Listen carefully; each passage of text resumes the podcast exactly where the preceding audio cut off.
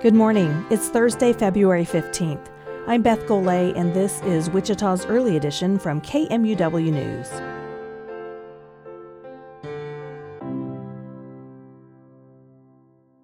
The Kansas City Chiefs Super Bowl victory celebration yesterday was marred by a shooting. Early reports say multiple people were injured and at least one person was killed. The incident took place west of Union Station just after the rally concluded. Listen to kmuw.org for updated information. A trial is scheduled this spring for a lawsuit brought against the City of Wichita for the police department's use of a gang list. KMUW's Kylie Cameron reports. The trial is set to begin in federal court on May 7th. The lawsuit alleges that the use of the list is unconstitutional and targets residents of color. It also says that people are added to the list without being notified.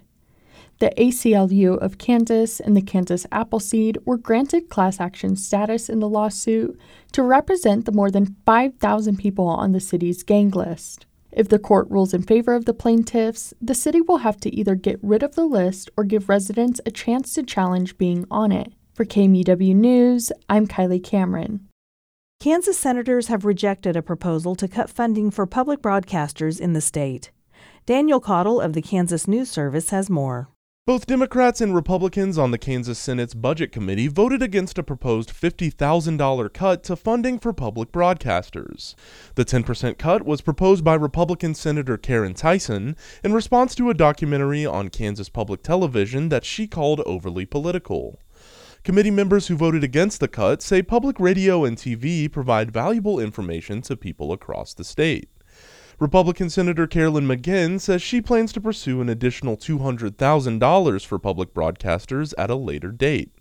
For the Kansas News Service, I'm Daniel Caudle at the State House. Kansas lawmakers are considering requiring abortion patients to list and rank their reasons for getting an abortion. KMUW's Rose Conlon reports.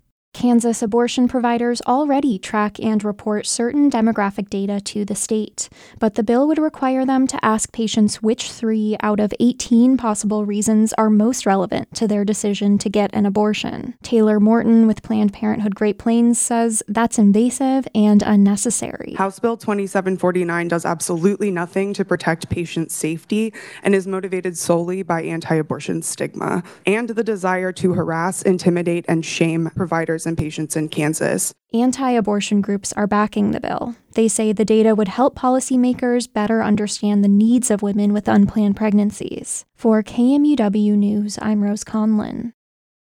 Kansas lawmakers are considering establishing a memorial at the State House for Father Emil Kapaun, sometimes pronounced Kapaun. Here's Daniel Caudle of the Kansas News Service again. Kapaun was a Catholic priest from Kansas who served as a chaplain in the U.S. Army.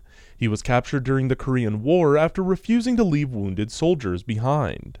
Kapaun provided comfort and spiritual guidance to other prisoners of war for seven months before dying in captivity. He was posthumously awarded the Medal of Honor in 2013 and is under consideration for sainthood by the Catholic Church. The statue at the Capitol would be funded through gifts and donations, not public dollars. For the Kansas News Service, I'm Daniel Caudle at the State House.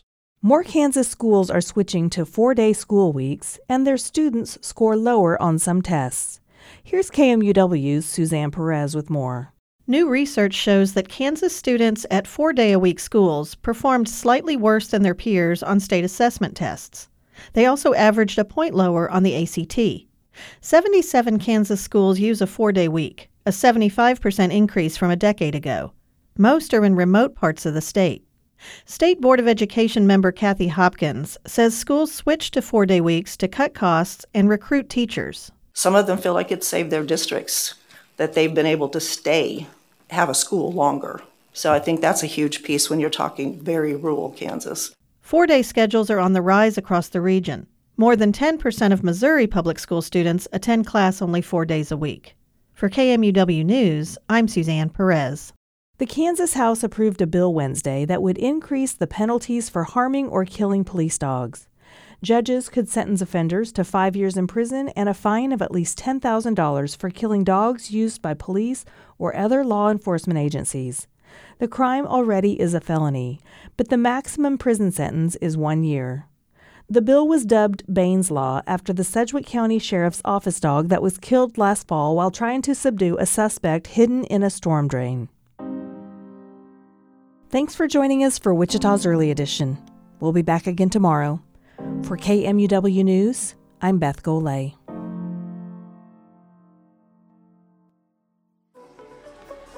Wichita's Early Edition is part of the NPR Podcast Network. Black perspectives haven't always been centered in the telling of America's story. Now, we're taking center stage. Introducing NPR's Black Stories, Black Truths, a collection of Black led stories from NPR's podcasts.